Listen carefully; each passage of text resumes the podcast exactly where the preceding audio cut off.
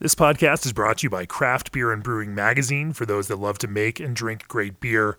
Learn more online or subscribe at beerandbrewing.com or find us on social media at Craft Beer Brew.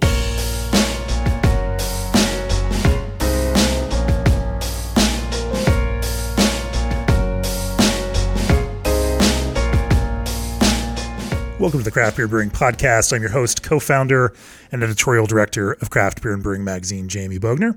My guest on the podcast this week in sunny Florida is Doug Dozark, the uh, owner and head brewer for Cycle Brewing. Welcome to the podcast, Doug. Oh, thanks for having me.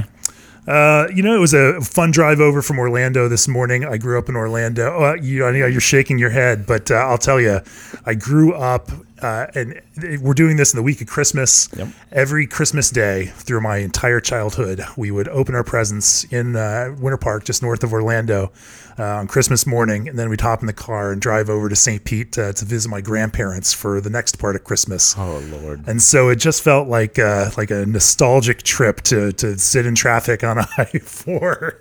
Jeez, like nostalgia, like getting bamboo shoots under your fingernails. oh, oh. Yeah. So so we're here we're here in St. Petersburg, Florida. We're going to talk to Doug about uh, uh, brewing, specifically uh, some of the the large portion of what they brew here at Cycle, which is barrel aged imperial stouts. Um, looking forward to digging into that. Some of their thoughts on pasteurization, which they've kind of uh, led the way on in those kinds of in that style of beer. And we're going to talk about a few other things along the way because they are making hazy IPAs and canning and uh, mm-hmm. doing all other sorts of fun things here at Cycle Brewing. Uh, before we get into that, as the brewing industry's premier choice for glycol chilling, G&D Chillers has set the standard on quality, service, and dedication to their customers' craft. G&D is committed to cold, whether you operate a brew pub or large-scale production brewery. Contact G&D Chillers today at 1-800-555-0973 or reach out online at gdchillers.com. Mention this podcast and receive up to $1,000 worth of glycol with the purchase of any new G&D chiller. Also, Tavour is the tastiest way to explore the world from the comfort of your home. Select delicious craft beers on the Tavour app that you cannot find in your area and get them delivered right to your door. It's not a the beer of the month club where you end up with duds you have to give to your grandpa. Download the free Tavour app today and get $10 in beer money with code brewing. And hey, if you're a Tavour user, you might even be able to buy some uh, some beer from Cycle right Absolutely. here. Huh? so, Doug, uh, walk me through a little bit of your brewing history. How you got to this place today? How you uh, uh ended up founding Cycle, and how you uh, ended up uh, here. We are in a production kind of brewery down the street from the original brewery in downtown St. Pete. Um, what got you here? This this all started with a kid who graduated from college and had a degree in studio art um, and no plans to do anything with that other than have the degree. So getting a job. Um, worked at UPS, and then my f- parents, who are PhDs, said they were tired of teaching. Let's open a restaurant. Great plan. Um, we did. Uh, the three of us. That was called Peg's Cantina, and that was where, after five years of starting a restaurant, which was very small, we uh, became a brew pub and started brewing and selling the beer uh, in March of 2009. And that was at the same time I began volunteering at Cigar City Brewing in Tampa, which was also just getting started in March of 09. And I worked simultaneously. I had no family, no kids. So it was seven days a week, five days at Cigar City, Saturday, Sunday at Pegs for years, it seemed like. Um, eventually, I was hired full time there and worked with Wayne, um, brewing uh, commercially. And at Pegs, I was writing my own recipes, brewing technically commercially, but it was five gallons. And then we moved all the way up to a barrel at a time. Wow. And then, yeah, we actually ran the one barrel brew house to fill seven barrel fermenters for what should have been three or four months, turned into almost 18 months. Um, Imperial Stout was a three day process on that. It was 18 mashes and six boils over three days to fill one seven barrel tank. Um, truly a labor of love there. And, and guys are bragging about 36 hour boils today. I mean, they're not nearly putting in what you put in on that. No, and honestly, a lot of that memory is kind of faded. I mean, I, I know Yeah. we did that, but I don't. I mean, I did that. It was just me for a long time, um, and then we. But you've put that bad memory out of your head. It wasn't a bad memory. Yeah. those were uh, those were pure times. I had the time. I had really no constraints. I could do anything I wanted at any time of day. Um, and I did, and I and it was great. And that was what got uh, you know Imperial Stout was one of the third. I think it was the third recipe I ever wrote, and it's became rare DOS after going into some Palm Ridge Reserve barrels. And I've never that's one recipe I've never tweaked. I've probably brewed over a thousand different IPAs, but and I've brewed different imperial stouts since, but we've kept rare DOS, rare DOS. I mean, that's it's been. I was incredibly lucky to to come up with that. So that recipe did not change from the first time you brewed it. nope, Really? nope. I mean, the the the systems have changed, and we've had to. I mean, you have to make adjustments Sure, anytime. sure, but sure. no, the the recipe is the grains are identical. The percentages might be shifted a little just to hit scale and to hit Yeah. gravity. I know our gravities have shifted a little bit because we get uh, switching to conical tanks. We got better attenuation than we did in say a bucket. Right. Um, but really, it was about hitting. It really came down to hitting numbers on the back end, not so much worried about gravity on going Yeah. into the tank.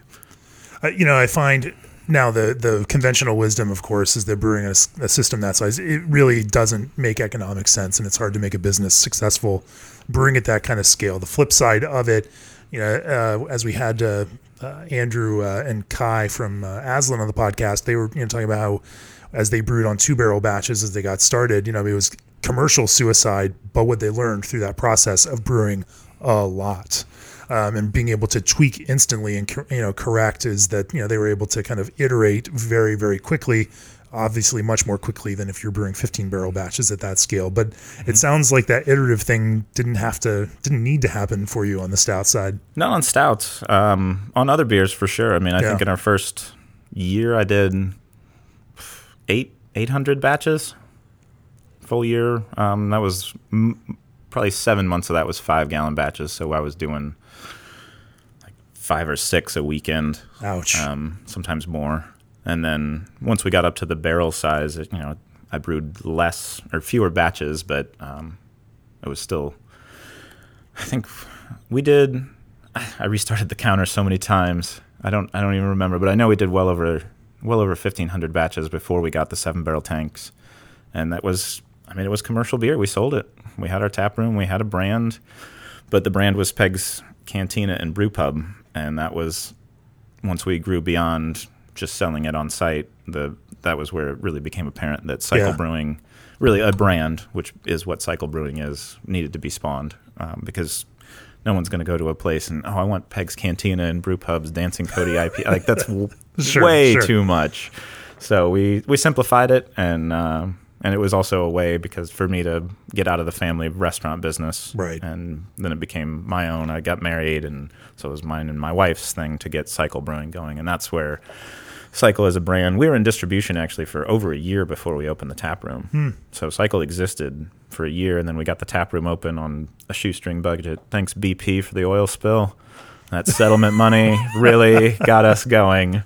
Uh, that was all we had, um, and it it, it still kind of shows. It's a little sad how uh, pathetic our tap room is compared to what it.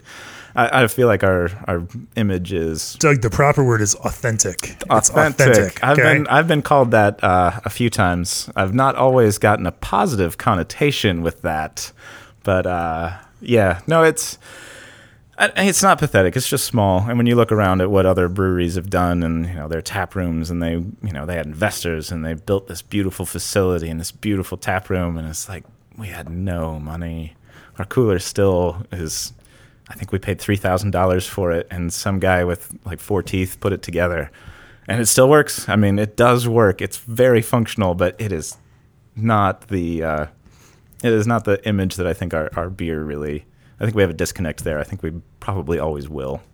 so let's talk a little bit about the beer then Sure. um, you know, or I guess before we do that, you know, you've now you have a separate production facility. You have a small, and uh, I think when I first visited about five years ago in 2014, you were really brewing out of that little, you know, tiny tap Sure. room that had some very small fermenters in the Yep. back there and a, and a, uh minuscule brew system. I probably got pictures of it somewhere on the computer, but uh, It hasn't changed much. Yeah. Um, we yeah, it's still four seven barrel tanks. We had it's an identical setup to what we were running at Pegs, Okay. which we were did get a seven barrel brew house eventually. It took a very long time. Somebody stole our money in California and never built the brew house. That was a lesson learned.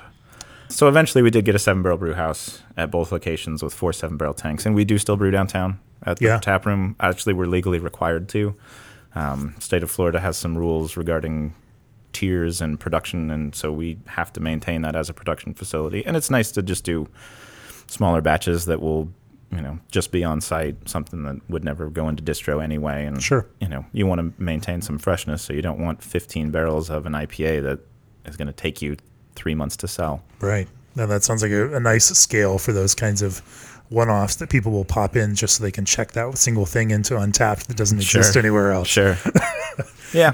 So here at the production brewery, uh, you know, as we were walking around the brew house earlier, you were you were talking to me about how you've built this brew house specifically uh, in order to brew stouts, or Yeah. specifically so that you have the capability to brew big imperial stouts. Yep. Talk to me a little bit about that kind of design process and thought behind that. Uh, well, that started. Um, really, the the necessity for that came from the early days. I think multiple mashing was something that I picked up at Cigar City. Um, so we would. I think we ended up doing three mashes for Marshal Zhukov's at Cigar City, and watching that process and just seeing the way that time worked out, and then we were doing the same thing because I, I, there was sort of a standard scale for a brew house. Like Right. your mash tun is this size for this size kettle, but that scale didn't translate into imperial stout or trying to make 30 plus Plato beer. It just Right. there wasn't they didn't correlate in my mind very well, and but they did other beers. So I thought, looking ahead at what our plans, our focus is, what we do the best, um, or at least what the consumer feels we do the best is uh, imperial stouts. That's what we're known for. So I thought we should, when it came time to upgrade and invest in the brew house, I basically I measured the space where it would go and said, build the mash tun to maximize this space, just as big as it can be. I need it to be only on one side of the trench drain, but it can be against the wall. So that's how that's the diameter I want on this, and I'll figure out the rest. And they were very reluctant. This was Metalcraft. This is probably one of the last uh, brew houses Metalcraft actually finished. Um, did not have any indication that what was going to happen with them, but um, we we got our brew house on time, and they've been great. Uh, the people who used to work there have still been great. But uh, yeah, I just said, do this. And, well, that doesn't. The platform's going to be crooked and lopsided. I was like, that doesn't. This isn't a showpiece. I'm not looking for symmetry. I'm looking for functionality here. This is what I want to be able to do. Oh, well, you're not going to be able to brew your small beers. I said, I'll solve that problem. I can solve that problem. Right. Right. What I can't do is continue to have imperial stout be 14 hour days. I just I don't want to staff for that. I don't need to staff for that. If I could just get this brew house the way I want it, and uh, eventually they they came around, and so we ended up with uh, I believe our mash tun is 46 barrels capacity, and then our it's a 15 barrel brew house still. So our we can but our kettle goes up to 24 barrels. So if we want to lauter more and boil down for something stupid like 24 to 48 hour boils just because I don't know why people do that, but whatever. Good enough. We could still do that. could, We and actually that was one of our beers I I made a mistake on. I did not throw the I was going to rinse the mash tun and the way the piping is set up, you could it was also the same uh, port on the panel that would go to fill the kettle and I ended up basically over lautering into the kettle by about three barrels. I was doing a half batch, so I had like 12 and a half barrels in the kettle. And the stated max capacity on the tank was eight and a half. And so, yeah, we boiled nine hours that day. Just, and it wasn't because I wanted to hit gravity. It was, I just wanted to fit in the tank. So I feel like if I could get down to like nine and a half, because I'm going to lose at least a barrel to trub, it'll fit. And so I just let it roll. I even left for a, a couple hours because my daughter was singing at some Christmas pageant. And so I left and came back, and it was just boiling away. And we hit 41 Plato on that beer, which did ferment. Yeah. Yes. Uh, to uh, we never measured how low it got because the hydrometer goes to like 26 and a half or 25 and a half, whatever it is. And yeah, it, it didn't quite. It's not. It didn't get that low. Yeah. It, it did attenuate to some degree. Um, and the beer we ended up blending it. Uh, it was it was pretty nice blending stock that went into. I believe that was actually in the third rare scoop. It was one of the scoops we ended up blending that into because that beer can have as much sweetness as you could possibly ever want, and and then some, and people still love it. Um, before we talk a little bit more, and I'd love to talk about some of the kind of fundamentals of, of how you you know build this uh, imperial stout recipe. Uh, before we do that, uh, whether you're a full scale production brewery, a tap room, or a home brewer striving for the ultimate setup, Oktober Can Seamers has the small scale canning solution. They've proven the breweries increase revenue through to go sales with Oktober Can Seamers, and everyone loves to sell more beer. You're only a few clicks away from selling more beer. Just head over to oktoberdesign.com slash podcast. That's Oktober with a K and use offer code JAMIE, that's J A M I E, to save $50 on any can seamer purchase. Also, balancing barley and hops is your expertise, and for Clarion Lubricants, food grade lubricants is theirs. The team at Clarion knows that when it comes to making great beer, you're the expert. And when it comes to supplying food grade lubricants backed by service oriented professionals, they're the experts. Clarion will work with you to create an efficient lubrication program that helps protect your brewery. To speak with an expert, dial 1 855 MY Clarion. That's 855 692 5274 or visit clarionlubricants.com. Clarion Lubricants, the experts that experts trust. So we've talked now about you know how you commercially brew this stout. Let's talk a little bit about the recipe design and how you envisioned this. Uh, you know, as I look at where Imperial Stout has gone over the last nine or ten years, it has taken some some significant turns, even in the last Definitely. five. Yes. Uh, it says something that you've got a recipe that you're still happy with 10 years later. Um, and that even with more tools at your disposal in terms of ingredients and whatnot, uh, as you've developed in your professional career and operating this brewery over the last decade, uh, you have now a lot more uh, at, you know tools at your disposal. Um, talk to me a little bit about how you initially envisioned that and uh, how you made some of the ingredient and uh, you know kind of process choices around that. Oh, the first. Uh, it's been a long time since uh, writing that first out, but I, I uh, some of it was um, based on a, fa- a failure of a, a porter recipe that I wrote. Um, but there were some grains that I used that I really liked, um, and one grain that I encountered at Cigar City that I I don't know if Wayne actually likes or not, but is uh, Briess special roast.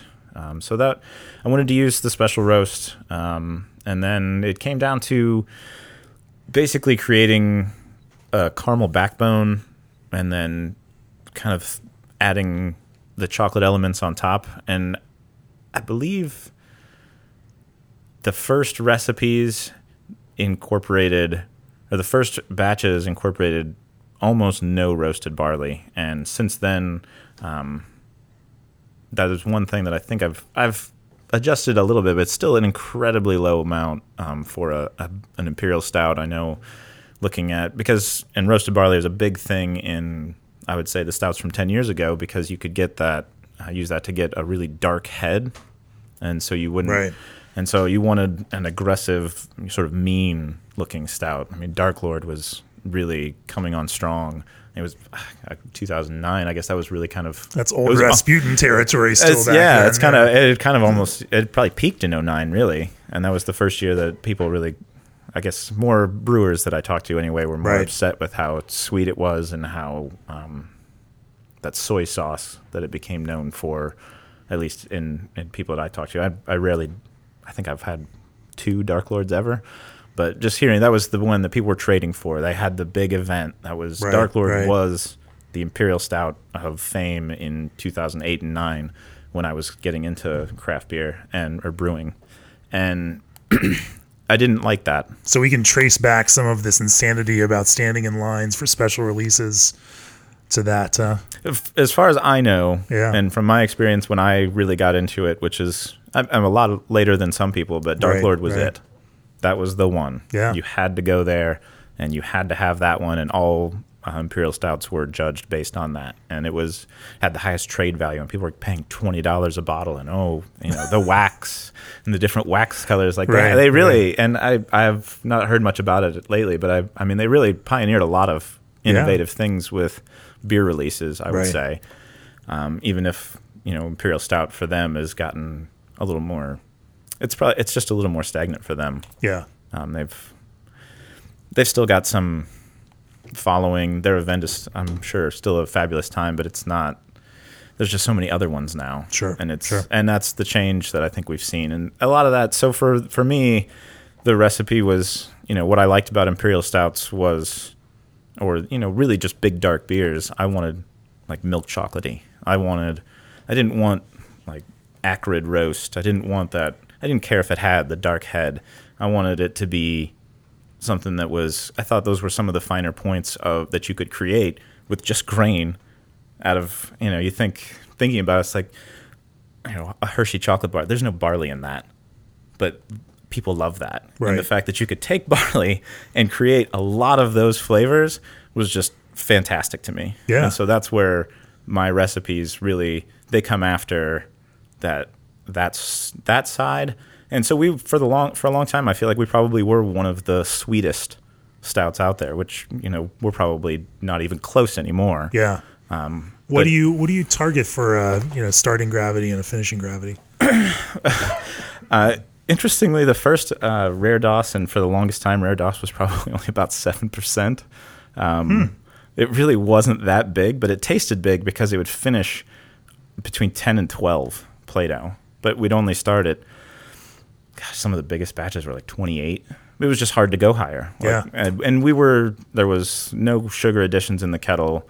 Um, that was something Wayne, that I got from Wayne and just kind of stuck with me for a long time was do it with the grain. Yeah. Make it with the grain Yeah. and, I, and we've gotten away from that not entirely but we we try to maximize with the grain but we're not afraid of sugar anymore and for a long time we were um, and and there's something to be said but it was really more of a you know pride macho thing to say you did it with the grain it Sure, didn't, sure. it didn't make a better product necessarily it was just and at that point I was like well what are we doing then nobody knows or cares that we're doing it with just the mash and boil time um, so we we've gotten away from that. Ironically, though, I mean, you know, whether you thought about it or not, it has, you know, generally when you're doing it with grain, you're creating, you know, more unfermentables as Sure. well, and you create more body and you know to that kind of thing, and you Sure. create this thicker thing versus you know adding sugar in there, which will ultimately give Depends you. on the sugar. oh. Okay. Depends on there are. Let's talk about that a little bit So many sugars out there. Yeah. Um, yeah, we've experimented a lot because we've done um, two or three uh, sort of friends that are starting breweries that may have made a name for themselves in the gray legal area of home brews that people trade for. Okay. Um, but they're stouts and they're uh, somewhat local, and so we would brew with them. Or they, I would offer to, and we've, we're still open to it, but it was come here. We have a warehouse, we have a great facility, and now that um, we don't brew for distribution here anymore, we have the time to where we can, you can come here, brew imperial stouts, stick it in barrels, and then if you're when your facility is open, you're not starting from zero. You Right, have right. your beer in barrels, and in doing some of that, the uh, amount of sugars that we have been introduced to from some of those folks has been. I think we've we will probably stock eight different sugars now, nine between syrups and powdered sugar. Uh, it it really you can do a lot with sugar. I don't think it lends. It doesn't have the depth from Sure. the sugar created in a mash. So I don't think it's a substitute. If you're if you end up in the kettle at 22, you're not going to 32 with sugar and making a great product. It's just your your ratio. You can't. I don't think you could pack enough flavor and know how to split that out with sugar to get to that gravity and make a quality product. And on top of that, some of the sugars that will give you a thicker body are not fermentable, are artificial sweeteners. Oh. I mean, maltodextrin oh, it's maltodextrin. It's sweet and low. It's, it's an artificial sweetener, which the reason it has no calories is because it doesn't digest, also doesn't ferment, but it, it also has a distinct flavor. And so you can add body, but at some point you taste the artificial sweetener. Like it's sweet and it's not off putting, but you start to just pick out this. I don't know. To me, it tastes inauthentic. It tastes fake. It's Right. it's not. I mean, it's it's just a tool. Right. But it, it's it changes what you're making, and so for me, it's sugar's not. It's not a substitute for a quality brewing process with thought and care and time invested in some of the more traditional brewing aspects, but it can you can you can almost layer sugar in to create what you're looking for, like molasses. If you use a little bit of molasses, you can pull just enough molasses into the flavor that it, it gives you something that you wouldn't get from grain, but it's it's perceptible if you're looking for it, but otherwise it just adds depth and character. Um, you can do the same with D2, the Belgian candy sugar, somewhat.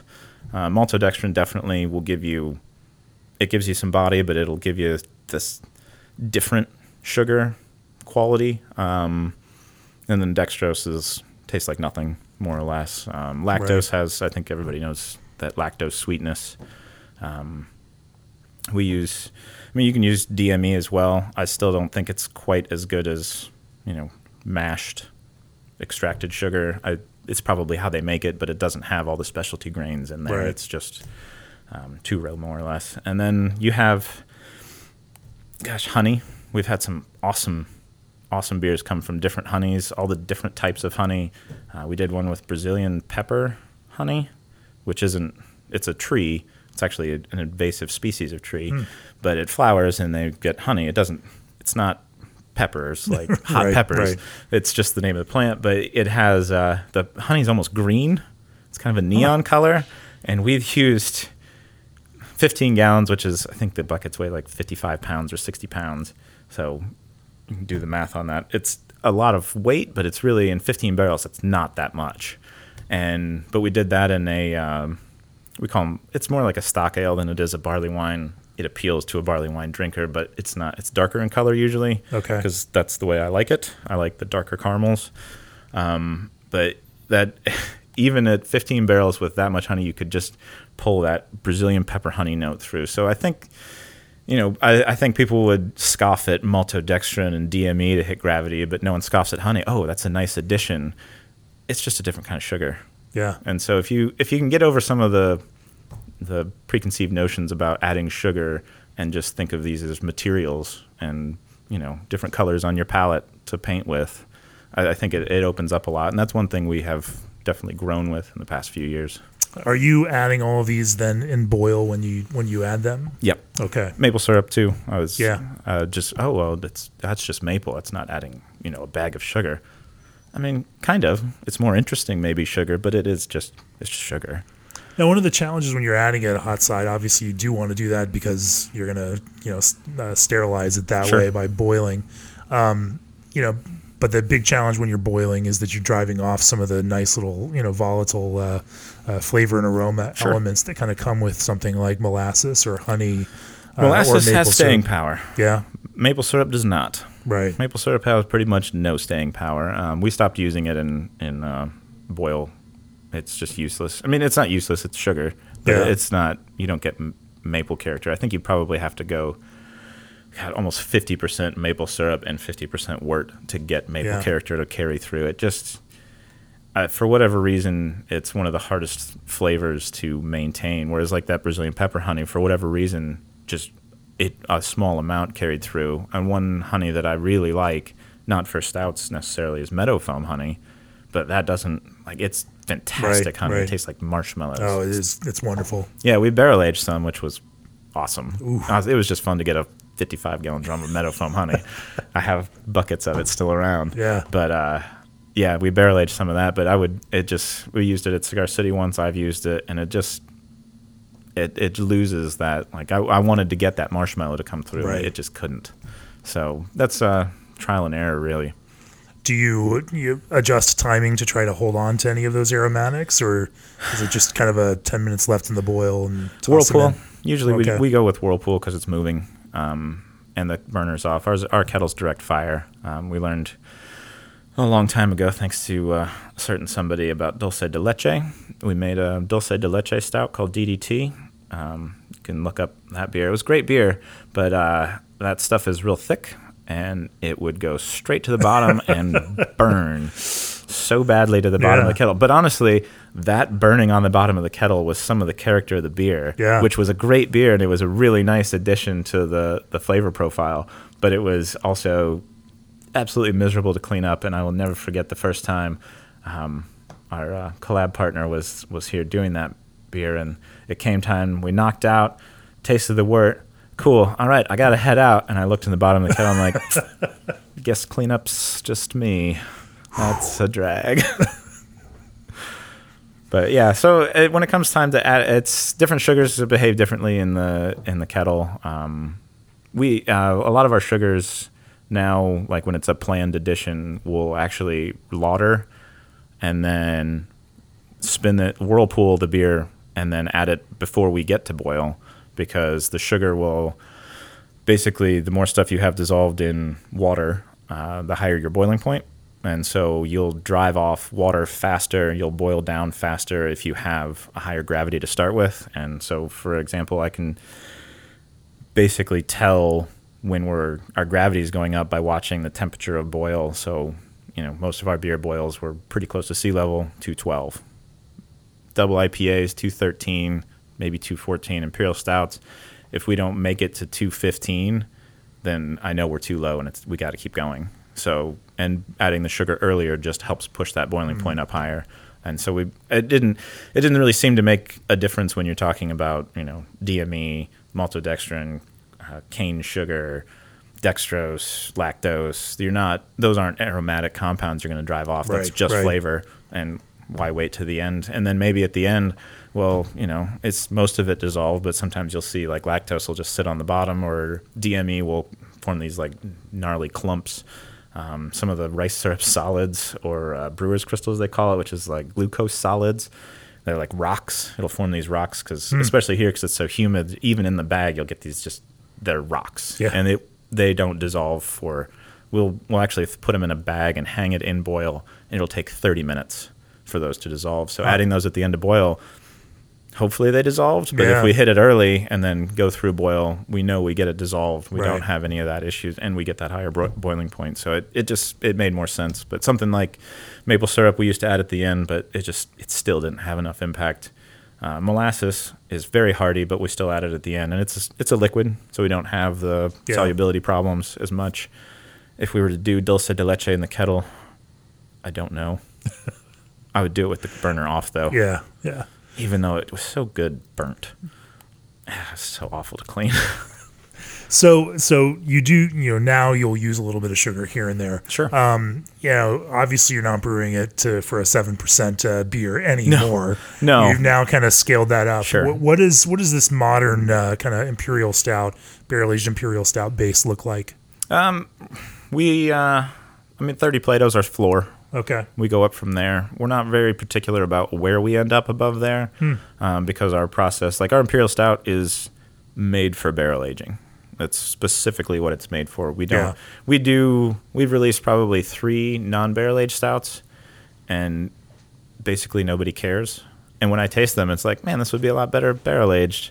And so the recipe has always been, and as far as I'm concerned, will always be best barrel aged. So for us, we always have the ability to blend afterwards. We can pull from different barrels, um, different times.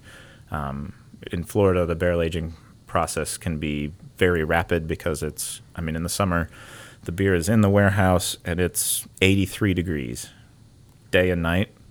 I mean, the temperature and the the air never gets below 80 for about four months Right. straight. Um, so it just never cools down. But because of that, it's pushing really deep into that wood, and uh, or at least that's the theory. and so we get excellent barrel extraction. Um, we've done for a while our imperial stouts. Our rare DOS was probably six to nine months in the barrel was really, and I, I haven't seen a huge difference going to over a year. Um, it's a little more round, but at the same time, um, we've when we did that, we were also had an easier time scaling up because we got the new brew house in. So, you know, there were multiple factors in play. This wasn't a scientific trial. I don't, Yeah. I don't know for sure how how everything plays, but I, I we've gone now. We've done we did a barrel that ran two years in Florida, and I was concerned. We actually lost the barrel in the warehouse and found it at 19 months. It's like, oh, there's batch 56. Whoops. And at that point, I was like, why don't we just go for two years? That's one barrel. We got plenty of other barrels, so we uh, we sat on it for two years, and that we still have a little bit of that left. But it was a really great beer, and the character is much different, and it's not like up north. I feel like it takes at least a year. I know uh, Shaun Hill talks about uh, summers, how many summers a beer will take in the barrel. Um, because he's, his climate is much colder, Right. And for us, it's it honest. I feel like it's just straight time. It never really gets cold enough here to move that volume of liquid a, a bunch. It's probably top. We're here in December and it's a high of 80 right now today. Exactly. So, yeah. So yeah. even on the cold days, like, oh yeah, it'll be cold for two days. Well, that's way too much volume of liquid to cool down Yeah. in two days to even just ambient temperature. It'll cool down some, but we're not getting those big swings. Right, right. So I think You fit three Vermont summers into every 12 months. Basically, yeah, yeah, and and and I, I think there's probably something to the cold weather aging, the in Right, and, the right. in and out of the wood. I think that's something that we don't really we can't do. Yeah. But um, at the same time, I'm very happy with what we get out of the barrels, and going longer, the beer it tastes older. Uh, It's oxidation. Yeah. It's what you'd expect, but um, I was really surprised and pleased the way the wood tannins didn't dominate. It wasn't just you know oak. It actually retained a lot of really nice character, and you got a nice play. So because of the bourbon barrel aging, I've started to drink bourbon, so I'd understand it. Because for the longest time, I'd never even tasted bourbon, but Yeah. I'm bourbon barrel aging the crap out of beer. I was like, well, I should probably understand this side of the raw material because Sure, I'm sure. using a lot of them. And uh, because of that, I think like the two year for a lot of and a lot of craft beer drinkers, I think have gotten more into bourbon. I Absolutely. think it, it speaks, it plays more into that that taste side. So we're gonna try a few more. Uh, we've got probably 60 barrels. Just they'll probably wait for that two year mark, and then we'll do a, a series with the two year aged. Let's talk a little bit about the impact of different bourbons and different aged bourbons on Sure. your beers.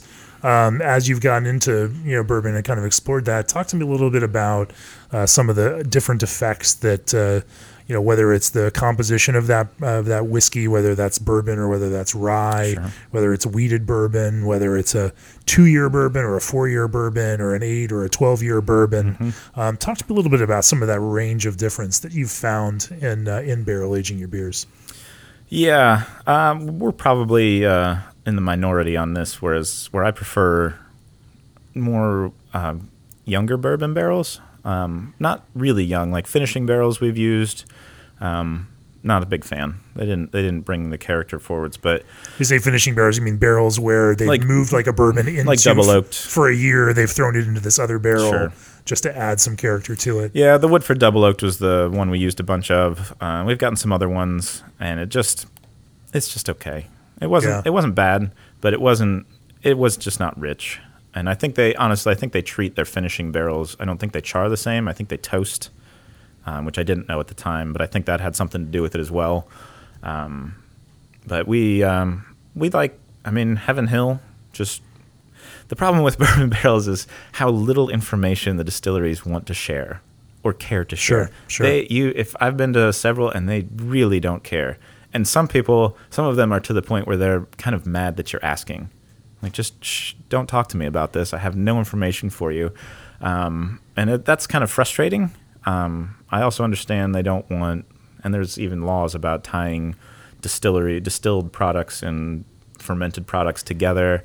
Um, there's all sorts of that to worry about, but it just seems like such a missed opportunity for everybody to not talk more about like what these barrels were, Right. Because they are an important piece, but so we don't get a ton of information. Um, Heaven Hill gives you um, nothing really. Yeah. Um, there's we've used so many different types. But I really like what we get out of Heaven Hill, and I'm guessing those are like four to seven year, Yeah. right in there. Probably Evan Williams barrels because they make a ton of that, and um, and it's great, and they're consistently great. Um, we've had ups and downs with some of the other ones.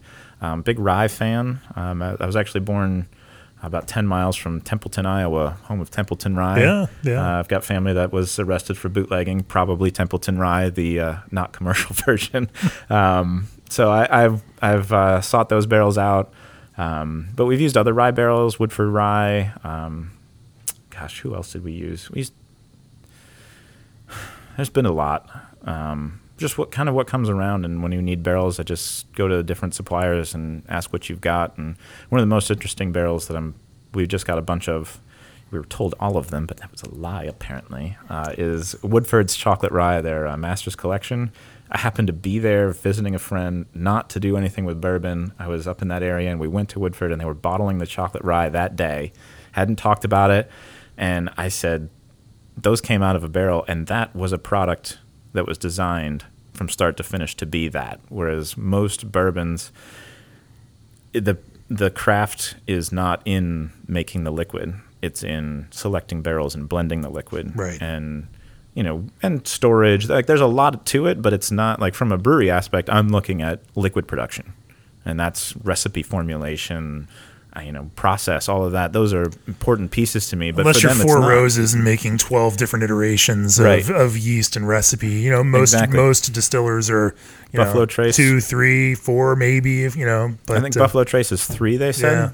and it's just it was kind of disappointing. Like, oh, it's, is it an Eagle Rare barrel or is it a Buffalo Trace barrel? Like, it, they're the same. Yeah. it doesn't matter. Uh, in some ways, it, the only thing that would matter to me is the older the whiskey, the longer it was in the barrel. For me, kind of the worse the barrel is likely to perform Hmm. for uh, barrel aging the beer. Which, the, unless the better the marketing for the beer and Yes. the worse the flavor, right? Uh, kind of.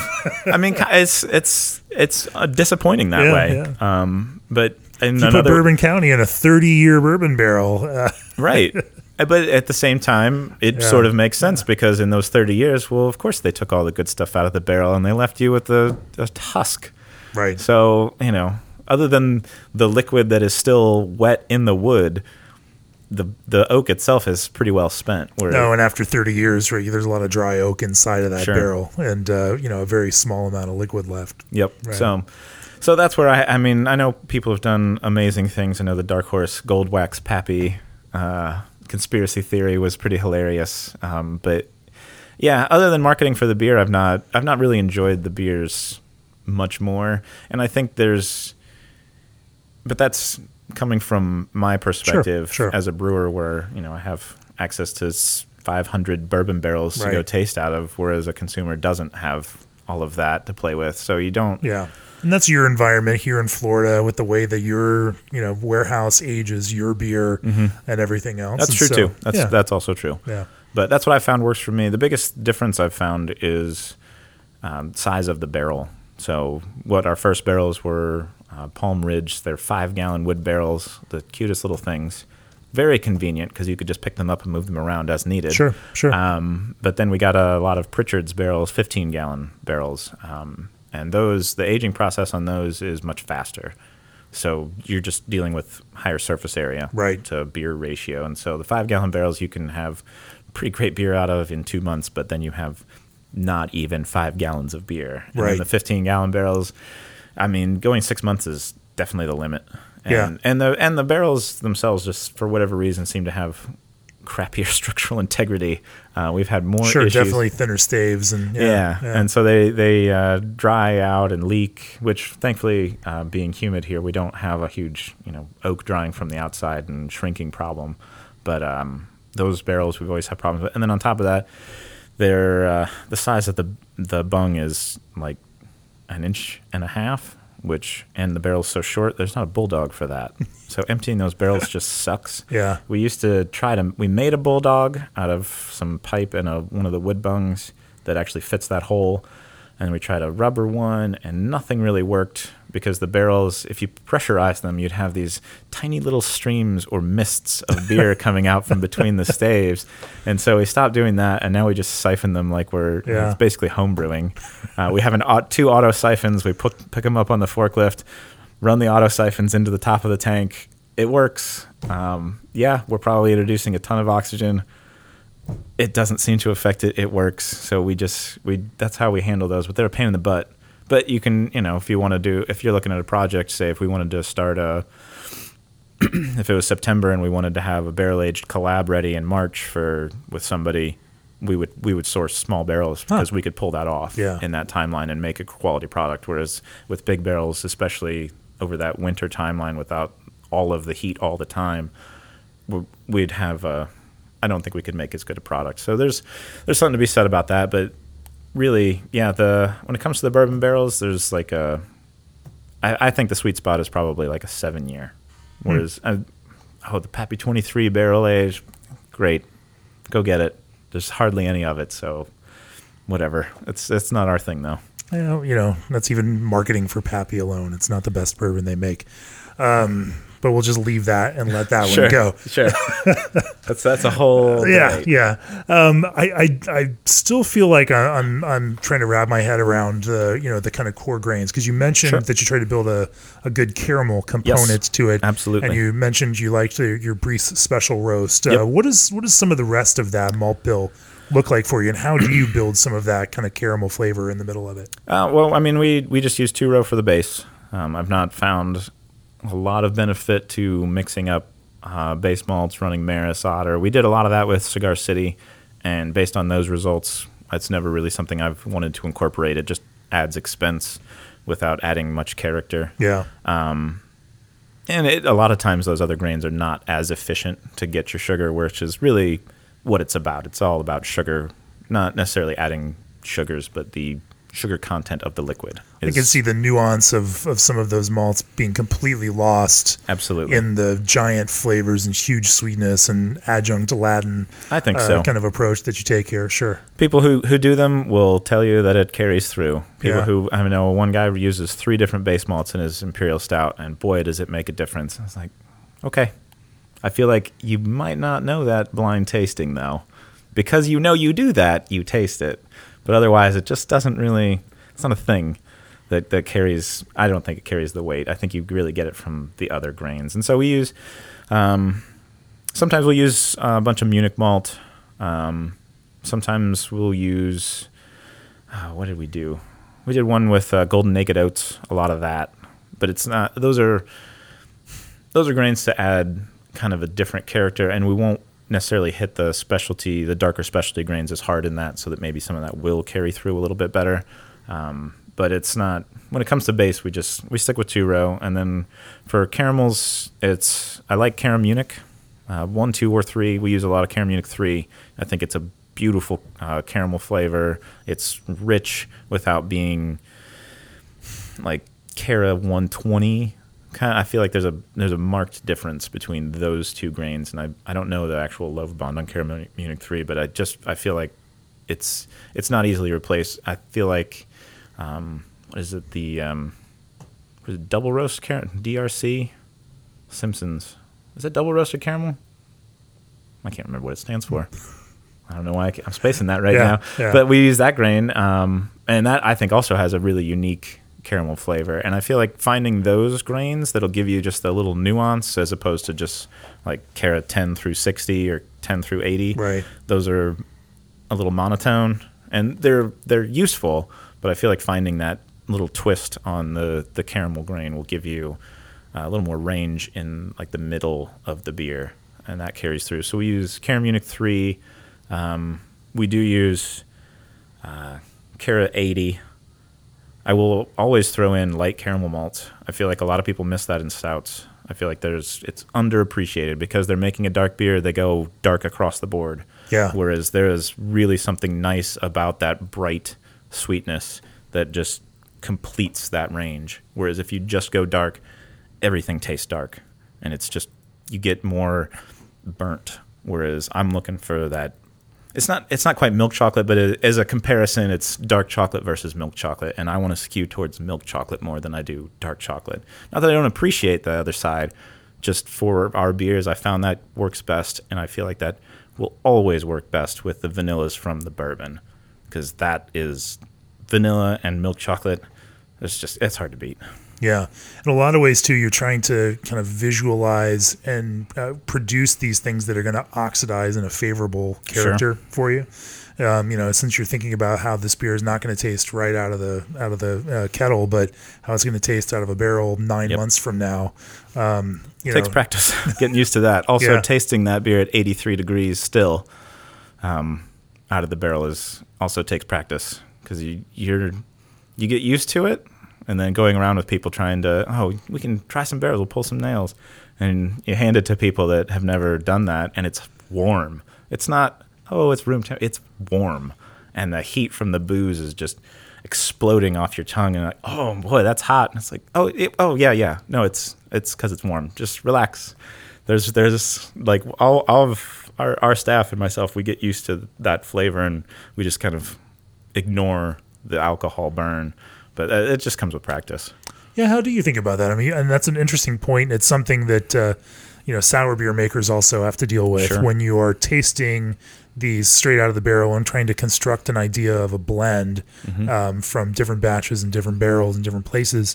Uh, you know, you are not just having to kind of taste those actual flavors; you're having to envision what those taste like 20 degrees colder, mm-hmm. 30 degrees colder, as well as carbonated, sure. you know, with the additional kind of carbonic acid component to yep. it and how that brightness and effervescence changes that on your palate. Absolutely. How do you, how do you kind of wrap your head around that kind of blending process?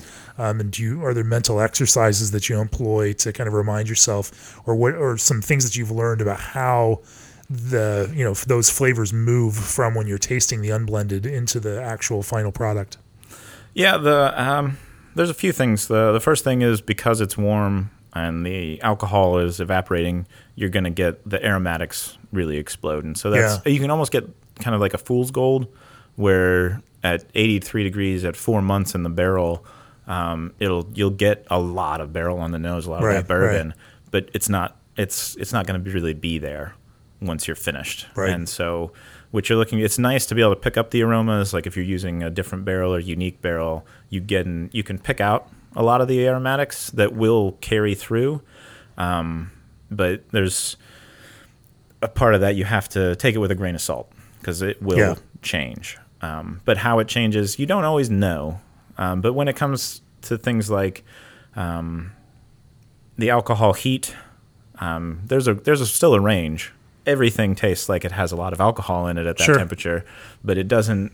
Um, some will just be incredibly hot, and you know that okay, well this is this is probably it probably is higher in ABV. That's one of the challenges we have. People ask, "Oh, what's the ABV?" And it's like, unless I have an Alcolyzer, I don't know.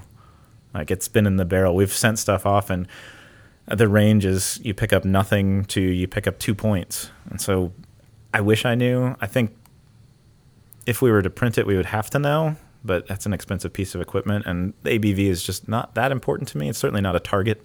Um, right, right. But it's you you can get a, a, sense of that when you're tasting it warm. But mostly, what I'm looking for is do I have um, adequate vanillins? Am I picking up the vanillins from the barrel? That's the first thing. Um, and then on top of that, do I have? What we'll get sometimes is you'll get this sort of sharp caramel like burn that goes with the alcohol, and it can be hard to split that out. But you get used to tasting this.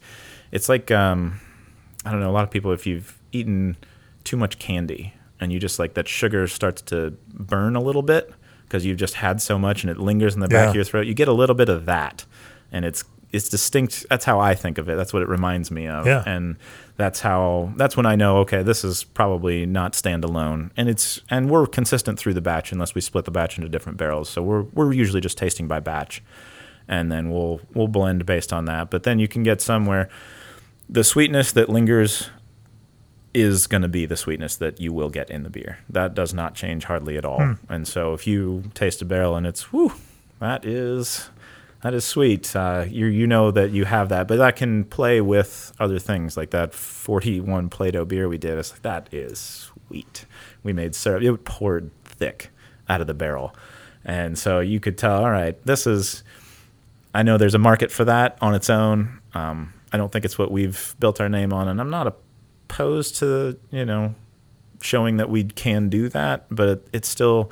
I feel like I'm a bad judge of it because it's it's not what I like. I like to be able to drink, you know, a whole snifter, and there's a lot of beers that for me it's they do incredibly well in rate groups because everyone has like one or two ounces. Right, right. And it's amazing at that scale. And I feel like the first rare scoop we did was that. Like, this is incredible. I wish I had more. But if you actually tried to drink the whole bottle, you'd be like, man, I don't, I don't want this anymore. Yeah, yeah. And there's, and that, and that's, it's neat, but it's not really our goal, and it's not what I want to make. And so Right. we, we try to, we try not to go too far down that road. But um, those are those are really the tasting notes, and, and it comes the uh, the most interesting stuff that we do with tasting out of barrels is not really in the stouts. It's when we get into the stock ale, barley wine era Yeah. uh, area, and that you can get a lot more variation. I feel like the barrels play a lot differently, and you can do you can manipulate that a lot more. Whereas the stouts, at least when you know with what we're doing, you get we do brew several different stouts so that we have some variation to play with, and it is and there are new grains like we talked about earlier. Like it's it's been awesome. Chocolate spelt. That that I didn't know that existed Yeah. until last year. Yeah, yeah. And that's a great that's fun. And so you can build recipes and uh, it started with just swapping out like the grain types. You know, oh, we use chocolate rye instead of chocolate malt, or something like that. And then that didn't really work that well. So we had to just build recipes, new recipes to use some of the new grains and get some nuance and not be so monotone. Yeah. Let's talk a little bit about pasteurization. This is something that uh, the industry uh, has looked to you for. You've written about it extensively. It's there on your website. Sure. Uh, uh, you spoke with one of our writers, John Verive, for the next issue of, of Craft Beer and Brewing Magazine's Gearhead column about pasteurization as we've kind of tackled the subject. Um, talk to me a little bit about um, your experience with that and uh, you know the circumstances that kind of caused you to do more uh, research and development on that uh, and some of the systems that you've started to employ, where you've ended up. And then I'd love to talk a little bit about how, you know, integrating pasteurization into your process has impacted how you even, you know, brew and then also add other ingredients into your beers. Yeah, pasteurization has had a huge impact, actually. Um, so just to start with pasteurization, um, first encountered it in craft beer um, at Abita. Uh, we were looking; they had their bottling line for sale. I worked at Cigar City. We were bottling on a ppm thing that I resurrected. It was awful. But uh, went going to Abita and seeing their pasteurizer. They used a tunnel pasteurizer. It was the first time I'd seen one, and in especially in craft beer. And it was a very educational trip talking with them about that. Uh, the bottler was fine. I had almost no questions, but I grilled them on that pasteurizer um, because it was it was fascinating that. And we were they were bottling. I think it's Andygator, their double IPA. This is a long time ago, and it was in bombers. And so we pulled a bomber before it went into the pasteurizer, and their pasteurizer actually went from you know cold, and then it came out of the other end cold again. Um, so you could taste it cold side by side, pre and post. And I got to say, it ruined that beer in 30 minutes. Just ruined that double IPA. Sure. Well, that's a good education. Yeah, yeah, Uh, but then on top of that, talking about what they, uh, how they've been using it, and they said one of their big beers was Turbodog, very malty, um, chocolatey, and so I, they were like, and I said, so how does the pasteurizer work with that? I said, well, interestingly, our taste panel has been unanimous every time that it is better post pasteurization. So, well, that's something to file away. That's interesting because it ruined the double IPA. sure, sure. Um, so just kept that in mind. And um, going forwards at Cigar City, we had, oh man, we made some bad beers, really super infected beers. And pasteurization was seen as, you know, something that exists. Nobody, I mean, the big guys do it, but none of the craft guys were doing it. Cigar City wasn't really about to get into it, but it was seen as an option. It was, if we want to do X, Y, and Z, how can we do it. Our Cubano espresso, which had coffee, vanilla, and cocoa nibs in it, and we did it in four packs bottles, and they were infected, and it was terrible. And it was like, how can we make this beer stable? right. And always in the conversation was pasteurization, and also never taken seriously because the equipment's expensive.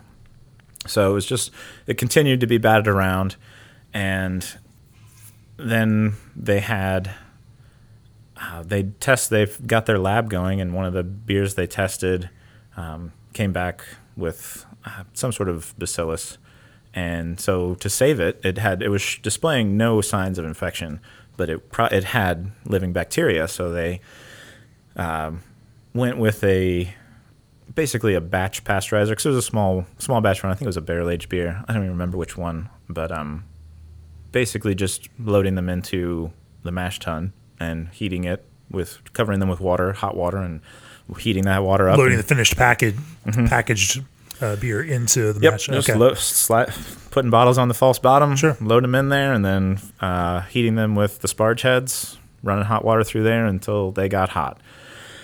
There's a lot of problems with doing that, but at the same time, it did work. So, and it was, you know, it's equipment you already have, so there's really no investment other than the water and the energy to heat it. So I was like, okay. So we had our and first a whole lot of people like you know handing bottles down to a lot of labor the bottom of a lot of tun. Yeah. labor um, but yeah so we when we first opened our tap room in 2013 we were at Peg's and the cash to get us over the finish line to get open came from a bottle release that we did at Peg's in i think june. And so we opened in august and we were so we were hand bottling with a beer gun and we did 1200 bottles of one beer and like 600 of another one over a couple days. I think it was two days. It was miserable. We did it outside because we had no space and so we did our best. I mean we were not totally cavalier but also there was no way to for us to do it in a clean room or something so that the Rare DOS the 1200 uh, bottle run that beer ended up infected and so we did. Uh, it was our first encounter with that. Um, we'd had excellent stability. I mean, it's got plenty of alcohol. It's been sitting in barrels outside. Even we're storing the barrels outside. Wow. Um, and it's like if it was going to be infected, it would have shown up by now. Sure. Right. Well, that didn't. That proved That not to logic be the case. was not true. Yeah. Uh, so it seemed so reasonable, but it just wasn't. Um, so so we ended up with that was our first encounter with that, and we just uh, basically paid people. Um, they claimed they had bad ones. Here's your money back, mailing cash. That sucked. Uh, we also gave the option to get a replacement bottle, which fortunately a lot of people took, so it could defer us spending the cash back Sure, out. sure. Um, thank you, consumers. That was uh, kind of a loan. Um, and then uh, we also, I think our third option had something to do with our barrel aged event. I don't remember that exactly. But in any case, after that, um, we were coming up to a, another bottle release, and we didn't want to have the same problem. And we also wanted to um, add adjuncts to it. And so the risk was going up. So our first bottle run after that we did in the Bombers, and we had this little four head bottler. That's a generous bottler, piece of metal, but it uh, Filler. yeah, it it. I mean, it did function. It was slightly faster, not four times faster than the beer gun, but it was slightly faster. And so we did that, and then our solution for that one was to just sit on it and incubate it. Like we're not going to release this for six weeks. We'll incubate a case in the hottest place, which is not too hot, but like perfect temperature for uh, infection. And so we had uh, to pull, you know, one bottle randomly, filled a case, put it up in this upstairs chiller room, which probably is in the summer and, you know, 110. It's like, perfect. That's great. We'll leave it there. And so then we went through all the bottles after six weeks, no problem. And so we released the beer. And then we did one with adjuncts. I was like, I, I don't trust this. So then we tried the mash tun pasteurization, and we had no issues with that beer. So we kept doing that and it's super labor intensive. And then we got a bottler, like a, a real 12 head rotary bottler. And so now we're making, you know, thousands of bottles. And like that method is, it'll work. Fortunately, we had two mash tuns on that brew house that we decommissioned. So we used both of those mash tuns. So we're alternating mash tuns and we're able to more or less keep up with the bottler running this mash tun. It's like a batch or bath pasteurizer. Um, but the problem, the problem with doing that method is you don't, without a probe, you don't know what temperature you're getting to. And everyone's like, oh, we'll just take a bottle out and measure it. Well, you're going to heat them up until they explode. So you don't you're not going to reach in there with exploding bottles. It's incredibly dangerous. There's actually the first time we did it um, because I knew we needed to get as hot as we could to hit pasteurization temperature, hopefully in the bottles. And so when they start exploding, that's as hot as we can go because if we keep going, we'll have no beer left. It'll all explode. Which great, we don't have any bad beer. We also have no beer. Yeah. So, um, so it was sort of finding that that was that was our target and that was the plan, and it was sort of working. Um, and we did that for a couple years, and then invested and actually bought a tunnel pasteurizer because for me. Um, the best thing. I'm not trying to. We weren't doing any packaged sour beers or fruit addition beers at the time. Um, I, I, don't. We still aren't. But uh, it was all about what's the best way to ensure I have a quality product. I mean, people are paying sure. a premium. I feel like I owe it to them to have confidence in what they're purchasing. That was always my thing. That's why we yeah. gave people their money yeah. back. I'm like, this isn't cheap. This is a premium product. We're charging yeah. not quite top dollar, Cory King, but uh, but we're charging good money. I mean, this is expensive beer, so we owe. Co- the- is not the most expensive out there these no? days. I and I, I, know a few folks that are that are gunning for him. oh, I think Toppling Goliath may have taken that with. Oh, the, good the, point. With a hundred dollar uh, KBBS yeah. uh, this past year. It's good for them. All good there is them. is a consumer that's willing to pay it, or a consumer True. that isn't. I agree. Is I agree. I really, there, I really, the market not there? I agree. I actually, yeah. I agree hundred percent. People complaining that it's too expensive, just don't buy it. It's not exactly. It's really, it's not worth complaining There's about. Plenty of expensive things in the world that I can't afford. I just don't buy them. Yeah, and it's not worth being mad about it. No. So uh, yeah, I don't. I don't get things you can't afford. I don't get the anger. You want to make fun of it because it's expensive and it seems yeah. ridiculous yeah. to you. Ah, sure, it's whatever, but don't be mad about it. It's not yeah. the brewery's fault that people want to pay them a lot of money. So anyway, but because of that, so I was I wanted to make sure and do the best we could, and so for me, tunnel pasteurization won out over uh, like a HTST high temp short time or flash right. pasteurizer um, like a tank to tank kind of pasteurization process, um, because then I could do anything I wanted. And I always felt like, based on my experience with Cigar City, um, the packaging line, there are so many tiny spaces, little channels, seals, just so much potential in that machine for something to go wrong that if I start out with a pasteurized product, I still don't know if I've done it by the time it goes through the machine. And I think to clarify for people that aren't as familiar with this, a tunnel pasteurizer takes your finished packaged beer, mm-hmm. runs it through this long tunnel over time, 30, heats yeah. it up. Yeah, um, a, tunnel, a tunnel pasteurizer is a very, it's a it's a long tunnel. It's a very wide belt. Ours is about three feet wide, and it moves in inches per minute. So we're running at like 6.9 inches per minute. Incredibly slow. It's about 30 minutes end to end, which makes it very time consuming to run tests on because it's 30 minutes per test. Um, yeah, yeah. So, but it, versus yeah. a kind of you know flash pasteurizer, which will move beer from one tank to another and pasteurize it through a kind of you know kind of coil kind of system right. to heat it for you know to that kind of pasteurization point. Yeah, and the the biggest difference. But your system, you know, with a tunnel means that it's at the very end of the the mm-hmm. uh, you know process. The next time that bottle is opened is by the consumer. Right. Right. Uh-huh. Versus uh, pasteurizing before you put it through packaging. Sure. Yeah, and that and those the two pasteurizations have two have a, a, notable difference, not just in how the process works, but in the temperature. So uh, flash pasteurizer or uh, HTST, I think it's the more technical term, is they they run to 160 degrees Fahrenheit for about 15 seconds, roughly is the standard. And ours, we are you can't get to 160 degrees in the package safely. Um, so we're uh, pasteurization begins at 140 or 60 degrees Celsius, and then I believe it's every minute at that temperature is one pasteurization unit.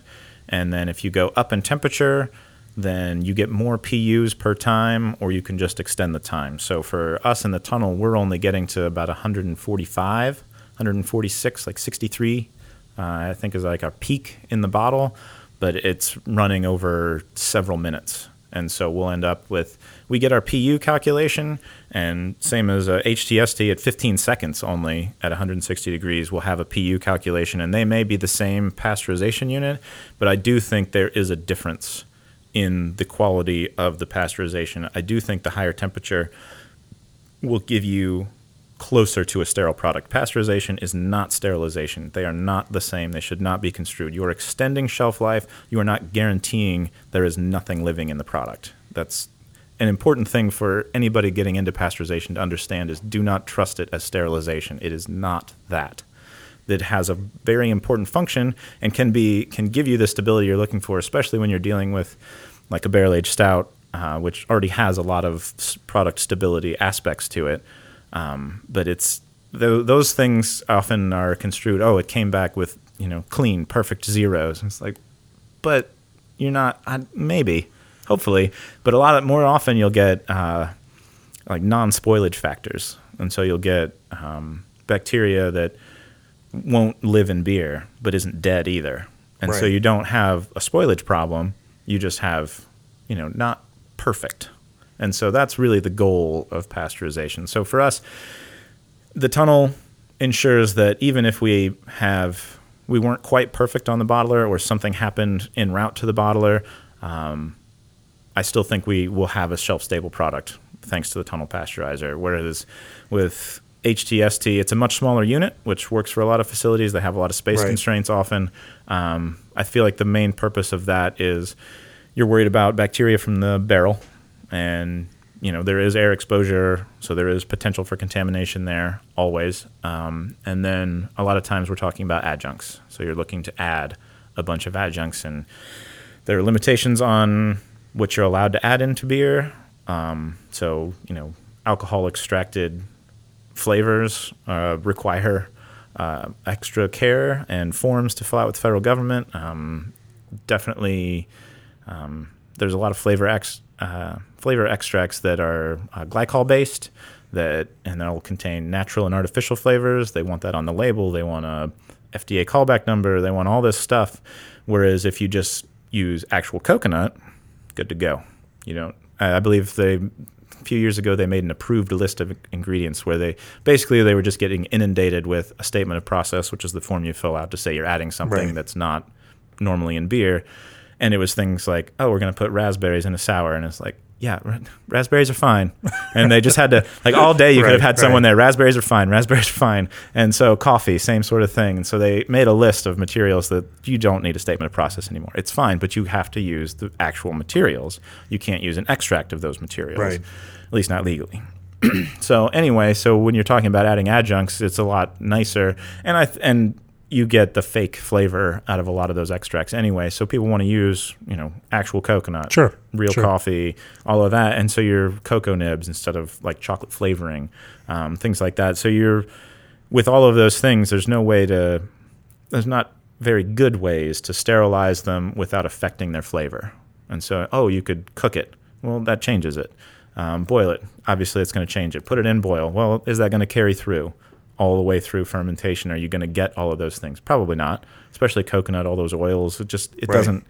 So adding them after fermentation is of course now the risky one of the riskiest times to add something. And so maintaining a stable product people do some crazy things to focus on the sterilizing the materials. And for us we went the other way. We said let's just let the materials be most of the time they're probably fine anyway. We've made hundreds of variants and not had any issues.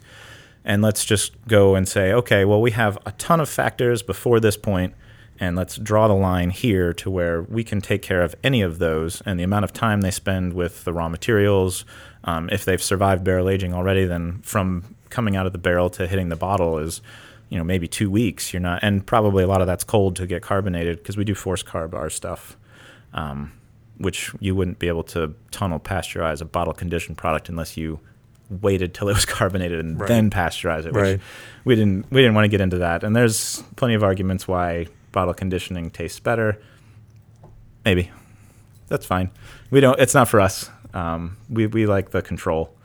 So that's I, I think the the tunnel pasteurizer is is a solution, and it was something that we invested in prior to our uh, most recent, very public uh, failing with a release, we did. Um, uh, two years ago, three years ago. I think it'll be three years ago in March. Um, yeah, we had uh, infected bottles. We had to cancel Beer Week, basically, which is Tampa Bay Beer Week is our biggest week. Um, that was a very bad day. Uh, the worst part was six months prior, and I believe maybe even nine months prior, we'd purchased a tunnel pasteurizer, and it had been delivered in December, but we didn't have the space prepped to set it up yet. So it looked the way it looks is it was a very reactionary purchase. we were actually very proactive with Yeah, the tunnel pasteurizer, and to have it sitting there and knowing that it would have saved us, and we didn't push hard enough to get it going, just that really that hurt as well. That was a behind the scenes and less public hurt. Um, but yeah, so that was the education into pasteurization of barrel aged stouts is a little harder than pasteurization of an American adjunct lager like Budweiser. Um, when we first got the tunnel pasteurizer set up, we commissioned it, and the bottles start going in, and it sounds like we're popping popcorn.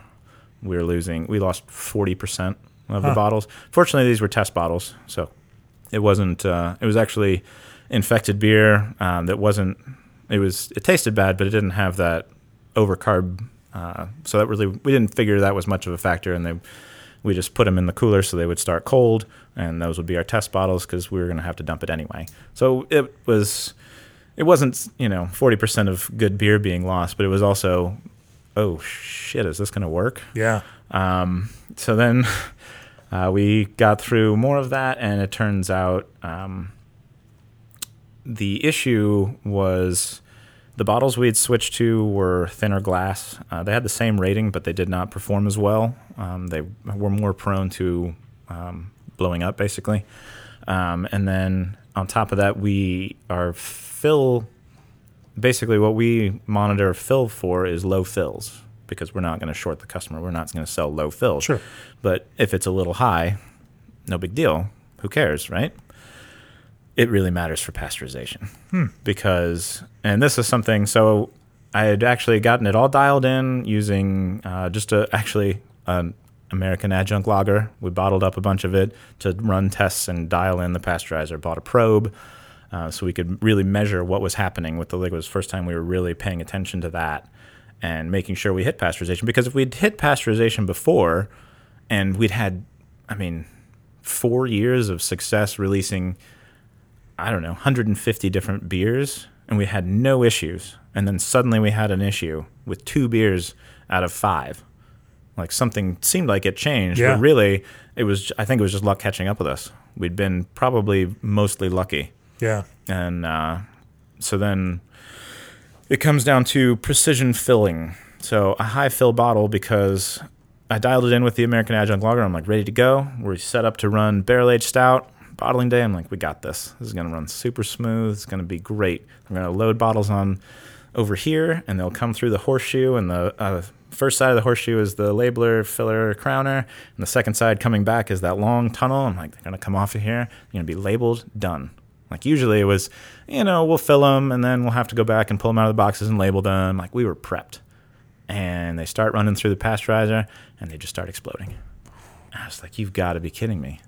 So I called up the pasteurizer people. I said, this is what I've got going on. They said, talk to this guy uh, because apparently they make them also for the AB plants. And so it's this guy at Anheuser Busch, and I called him and I said, what's this is what's happening.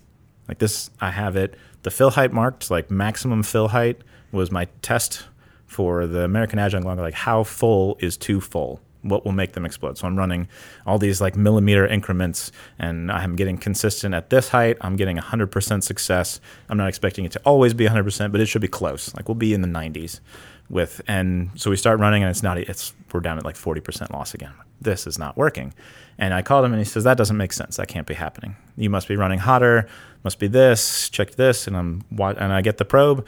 We're at like 138. We're not even to pasteurization. So I said, "This, you know, I'm not. I'm not hotter. I'm not, you know, too slow." He's like, "Well, this still doesn't make sense." I was like, I, "I'm aware that it doesn't make sense. That's why I'm calling you." and uh, he says, "Well, I, I can't help you. I don't. That doesn't add up. I'd, I'd have to be there." I was like, "Well, you know, obviously, I'm not going to pay to do that." So he wasn't really offering anyway. But uh, I did a little more research. And I said, "Okay, what are my variables?" It's the liquid in the bottle. That's my only variable here, and it if you get into um, it's probably like physics, a general gen ed physics class. There is math regarding the expansion of water based on um, how dissolved. The same as like boiling point goes up. So water will expand differently the more that's more stuff that's dissolved in it. And so it was really it was really about salinity. And so as you heat up or cool, um, ocean water expands and contracts Yeah. differently than just distilled water Right. and it's the same sort of thing. So the more stuff that's dissolved, like say I have 12 Plato beer with a ton of sugar and some adjuncts in it instead of, you know, what Right, probably right. started out at 11 Plato OG and finished around one uh, uh, light lager, then you're you're dealing with different expansion. So we the fill height had to lower. Um, we had to be almost we could be like 22.2 ounces was the max out of a in a 22 ounce bottle. Like it, any higher than that, Yeah. and you might as well throw it away because it's just going to explode in the machine. And so a precision precision fill height was the biggest surprise, um, the hardest thing to solve because nobody had information on that, and that was a real education in just uh, you know liquids and and really understanding what you're dealing with and there's always more factors than you're considering it it seems like. And so we now we have it figured out and we can we can run our temperatures up like we did one with um, the for we did a series of single origin vanilla beans and the Mexican vanilla beans um, that bottle came back with incredibly low levels but still some levels of spoilage factor uh, lactobacillus. And so we took those bottles like we'll we'll take them day of overnight them because it takes a week to get results. And we we want independent lab testing. I don't want to do it in house i don't want to be making these mistakes so we send multiples to an independent lab to do what they do because they do good lab work. At least we hope. They're set up to do good lab work. We just we just couldn't get to that level. And so we then got the bottles as soon as we saw the results, it's like, okay, well, we're not going to throw it away unless we have to. But if we're going to have to throw it away, we might as well pasteurize it again and ramp, ramp that temp up. So we did, and we tripled the PUs because a little bit of temperature over that amount of time will really jump that PU Sure, number. sure. So we went from our standards about 12, and we hit 36. And so ran, sent the bottles off for testing again good to go. So even at 12, we'd had consistent results before and after, even as low as six PUs on some beers. But it just went. To, it just goes to show that there are, you know, knowing if you could know, but understanding that just because you've killed lactobacillus at this temperature one time doesn't mean the next strain of lactobacillus will die at the same temperature. And if you get into some paper from some Danish scientist beer, I think it's Tuborg actually, from the 60s, they go into pasteurization and all the things, and there are lactobacillus strains that will survive. I think it was, I think they did 140. They just kept it at 140 and then just extended the time, and you had to go to 20 minutes on like one specific strain that they had Huh, isolated to kill it, but the rest would would be dead. So Yeah. if you were at 140 for 10 minutes, 99%. But if you went to 20 minutes, you were for what they had isolated at the time and could test for, you would Right. hit 100% of the spoilage factors dead. So that was it's we don't trust our machinery implicitly like we did because we now we've had such horrible, very public failures. Um, we we can't afford that again. I feel like we've we've got two strikes now. One that most people don't remember from 2013. One that probably a lot of people very much remember. Um, but that it's been uh, now. You know, I, I don't know that we could survive a third strike. It's the it's uh, what trust but verify, right? exactly, exactly. I, I'm much happier with what we have. Um, I Yeah. sleep better with the confidence of and our repeatable process. I mean, there's there's really no or very little human element to this, and the HTST to me, I know the way they work. Just that such a short time. If you have any variation, like any little dip, that time is so quick that you would it would almost be missed. Whereas with the tunnel, it is so long. Like there's pretty much no chance a bottle could go through there and not make temperature. It's Yeah, just that yeah. slow and methodical with how it works. So it's I, I I'm an advocate for it. I Sure, understand there's sure. space constraints. I'm an advocate for everybody trying pasteurization for adjunct stouts. Um, we've if you look at our ratings and certainly our in-house um, panels, the pasteurized bottles are a better product. It makes better beer. Multi beers in through pasteurization are improved. How now you you mentioned Andygator earlier getting destroyed through this process. How does that pasteurization process impact adjunct ingredients that you add into these big stouts? It incorporates them more or less. Incorporates them. That's what I would say. Okay. Um, I think you can talk about um, Well, now you're cooking them, but you're cooking them in a little way in an environment where they're they can't lose the aromatics because Mm-hmm. It's already inside the sealed package. exactly. Uh, you can change them, I think, but I don't think we're really hot enough to be seeing dramatic changes. Yeah. Um, but it, it is I, I would say you know coconut oils um, be, get infused better into the beer Huh. um, we've had uh, our old method of pasteurization we would get um, especially the toasted coconut we would get like the coconut oil the coconut fat congealed and it would it would form a plug Yeah. on, on top of the beer that you could see and it would pour out in chunks and I'm like there's no looking at it it looked like you know pieces of flaked coconut but I was like that can't be in the bottle it wouldn't make it through the machine like there's no way for Yeah. something that size to get through all of our stuff and into the bottle it just couldn't have made it Yeah. and then if you grab it it's like oh it's it's congealed coconut fat which apparently is horribly unhealthy.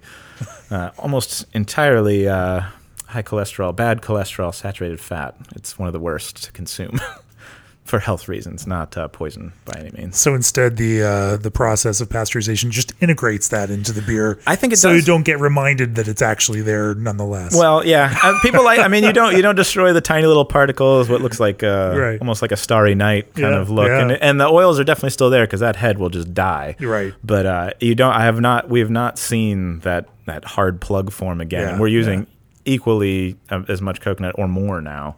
Um, but the the other side is you just get. Uh, I think the cocoa nibs they incorporate into the beer better, and mostly what you I think you really get is it's premature aging yeah. and so you don't. People call it bottle shock or can shock.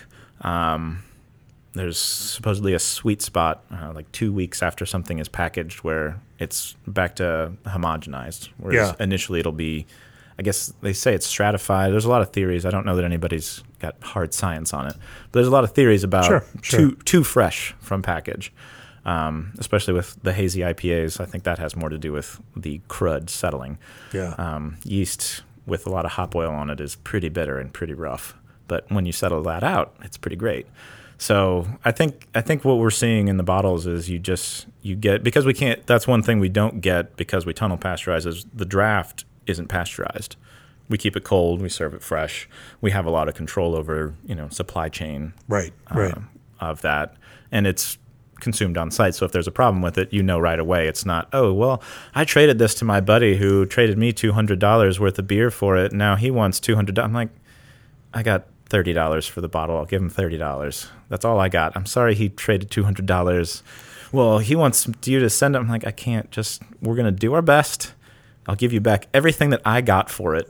But Right, it- right. there, it's there were it, it became an interesting problem where you didn't you sold everything in one place and then you're trying to make it up to people who you know purchased it it was all purchased from Yeah. one establishment but they're not even close oh i'm in sweden and i had this beer i'm like ah, sorry I, I don't know what to tell you at this point Yeah. send it back go back through your chain that where it came back from and we'll work with you as best we can or if you know domestically we didn't send anybody beer uh, Yeah. we, we can't do that but we did There's, you know, I think that's that's the dangers of any secondary market that anyone operates in, whether Mm-hmm. you're buying Nikes or, uh, you know, there is a limited, I think, responsibility on the on the part of the manufacturer for that kind of anything that's kind of sold and then resold. But I think I think there's a limited responsibility, but I also think for us it was I think there's more responsibility because of the nature of the product. I feel like there's something to be said when people trust what you make and you you know they're putting faith in a premium premiumly priced product that Yeah. you can't it I think it it should be more on you. Where uh, you know there's I- I plenty of margin in yeah, there for you to sure, to handle this sure. Better. and, I, and I think the the question for you as a producer is if you stand behind it, are people willing to take that risk in the future on that product? That's been my bet. And if you don't stand behind it, then people may not take that risk, and then they you may not sell as much of it because they, you know people don't have that kind of faith that you Yep. will make good on that. So I've seen it both Sure. ways, and I've not really seen the the penalties. Yeah. Um, and maybe I'm just an idiot, but I don't know. I I feel like we've. I, I for me, it's just personally, I couldn't do that. yeah. I, I don't. I couldn't do that to people. Before uh, before we close this, uh, what does success look like for you, Doug, in cycle brewing? That's a great question. I could have told you six years ago exactly what it looked like, and it'd be pretty close to where we ended up. I feel like we're, um, we've achieved everything that I set out to achieve at this point, um, and that and that has actually, in the past year to two years, kind of led to a, like an internal crisis of, you know, now what? I, I don't. I'm. I still don't have a, a great answer anymore. Um, uh, it always was achieving what we've achieved. We've um, we got out of debt. We're operating. We have you know plenty of time in our leases. We we've got a lot of good things going, and I think now it's sort of coincided with how craft beer has changed to where success some days to me just looks like survival. It is. Are we going to? Um, I feel like maintaining and certainly maintaining the upward trajectory we had for the first three years was not sustainable. Um, plateauing would have been great, but we screwed up beer multiple times in a row, so that really kind of went out the window. So now it's not that not that we're you know we're in a great position financially to where we're not you know at risk of shuttering anytime soon, but at the same time, you know what is success? Is it just rebuilding what we had maybe um, prior to the issues, which I don't know that that's really on the table. I feel like the consumers, and I, I think it's it's something we're we're working towards, and success is going to be finding and engaging with new consumers because for what built us. It probably does go back 10 years to that Rare DOS keg that went to a tasting group and went out and got highly rated from you know one guy put that in motion and it and it worked out and then we've just steadily built on that.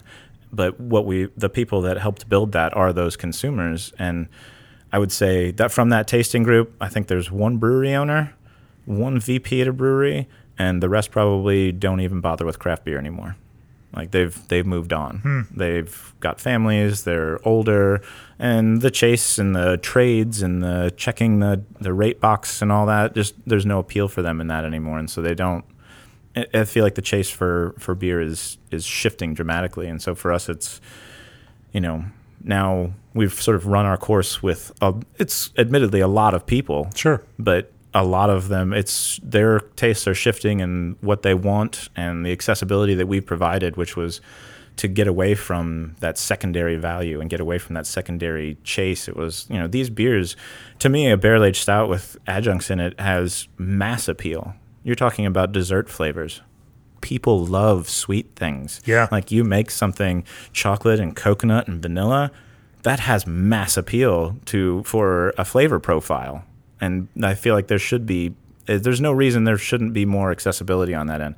Now, how do we translate that into bringing in new consumers and how does that translate from our old business model which was very much secondary trade hype oriented to not necessarily an average consumer, but somebody who is looking for that special bottle that isn't, you know, part of the hardcore craft beer community. And I, I think that's going to be.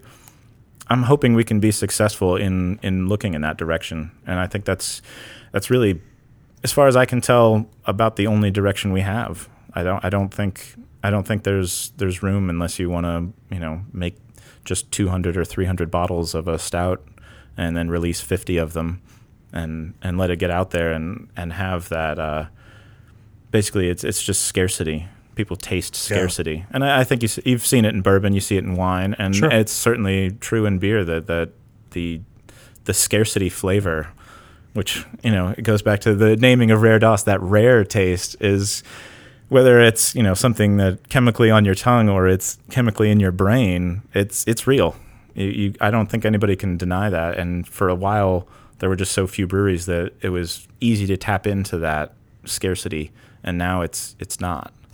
And so changing from that, I think success will be continuing to for for what we've built. I mean, we've we've got great staff. Uh, I love that we're providing old school jobs. I mean, we've got full time salaried employees with retirement accounts and health benefits. It's like, you know, yeah. this, this is the 1950s job. You can work here for a long time, and you know the company will try to provide because the people that work here are what makes this place work. And so I, I've, I'm feeling more pride in that and maintaining that. I think that will be uh, certainly one of the main measures of success in if you ask me in another five years. Well, we'll come back and ask you about that in another five years. Um, if people want to learn more about uh, Cycle, where do they find you? Uh, right now, I'd say the the best way to find us is if you're looking for what we're doing. Um, Instagram, we're we're we've had a little little transition in uh, our social media. Uh, one of our guys left, moved away, jerk. no, he was, he, but he was great. He he just intuitively understood social media, and I know that's something that nobody else on staff, myself included, does have that that natural knack for it. But I think Instagram will keep you informed of what we're doing uh, pretty well. Certainly, release details, um, anything special we've got going on tap. Um, but if you're looking for uh, more in-depth information, especially about pasteurization, you can read uh, from our website. I cover a lot. There's more. Uh, so if anybody has questions or wants to figure out how to do it without, you know, 150 to 200 thousand dollar investment, there are ways to do this. I mean, the batch uh, bath batch pasteurization method with the mash tun. If you've got a beer with you know heavy adjuncts and you don't have confidence or you just want to add that layer of confidence to that bottle release it is viable. It does work. You need to spend about $450 on this little sensor that goes inside a bottle and uh, you need to watch your fill heights but it is a viable method for a one-off beer. It's it's worth looking into. I really think uh, craft brewers would do well. I mean i don't i don't think there's been I think the the bad imperial stouts out there, the uh, harder to enjoy ones, have been uh, more fundamental problems, not necessarily uh, flawed yeah. with bacteria, yeah. but beyond that, I think I think there will be more more breweries will see that that reckoning come back around, and um, it's it's avoidable. It's avoidable with the equipment you have now. If it's one off, and if you want to go get deeper with it, uh, by all means. Hashtag no excuses. Uh, Basically, yes. G&D Chillers is the brewing industry's premier choice for glycol chilling. Tavour is the tastiest way to explore the world from the comfort of your home. Oktober Can Seamers is the small scale canning solution, and Clarion Lubricants are the experts that experts trust. If you've enjoyed the podcast, we hope you go to beerandbrewing.com, click on the subscribe button, and become a magazine subscriber. Support what we do. We love being able to bring these conversations to you free every week, 52 weeks a year. And we thank you for listening over this past year of the podcast. Doug, thanks for joining me on the last podcast of 2019, the last podcast of this decade. Beat me to the dad joke. Got me. Got me. That's fair. Thanks for having me. Yeah. Cheers. This podcast is brought to you by Craft Beer and Brewing Magazine for those that love to make and drink great beer.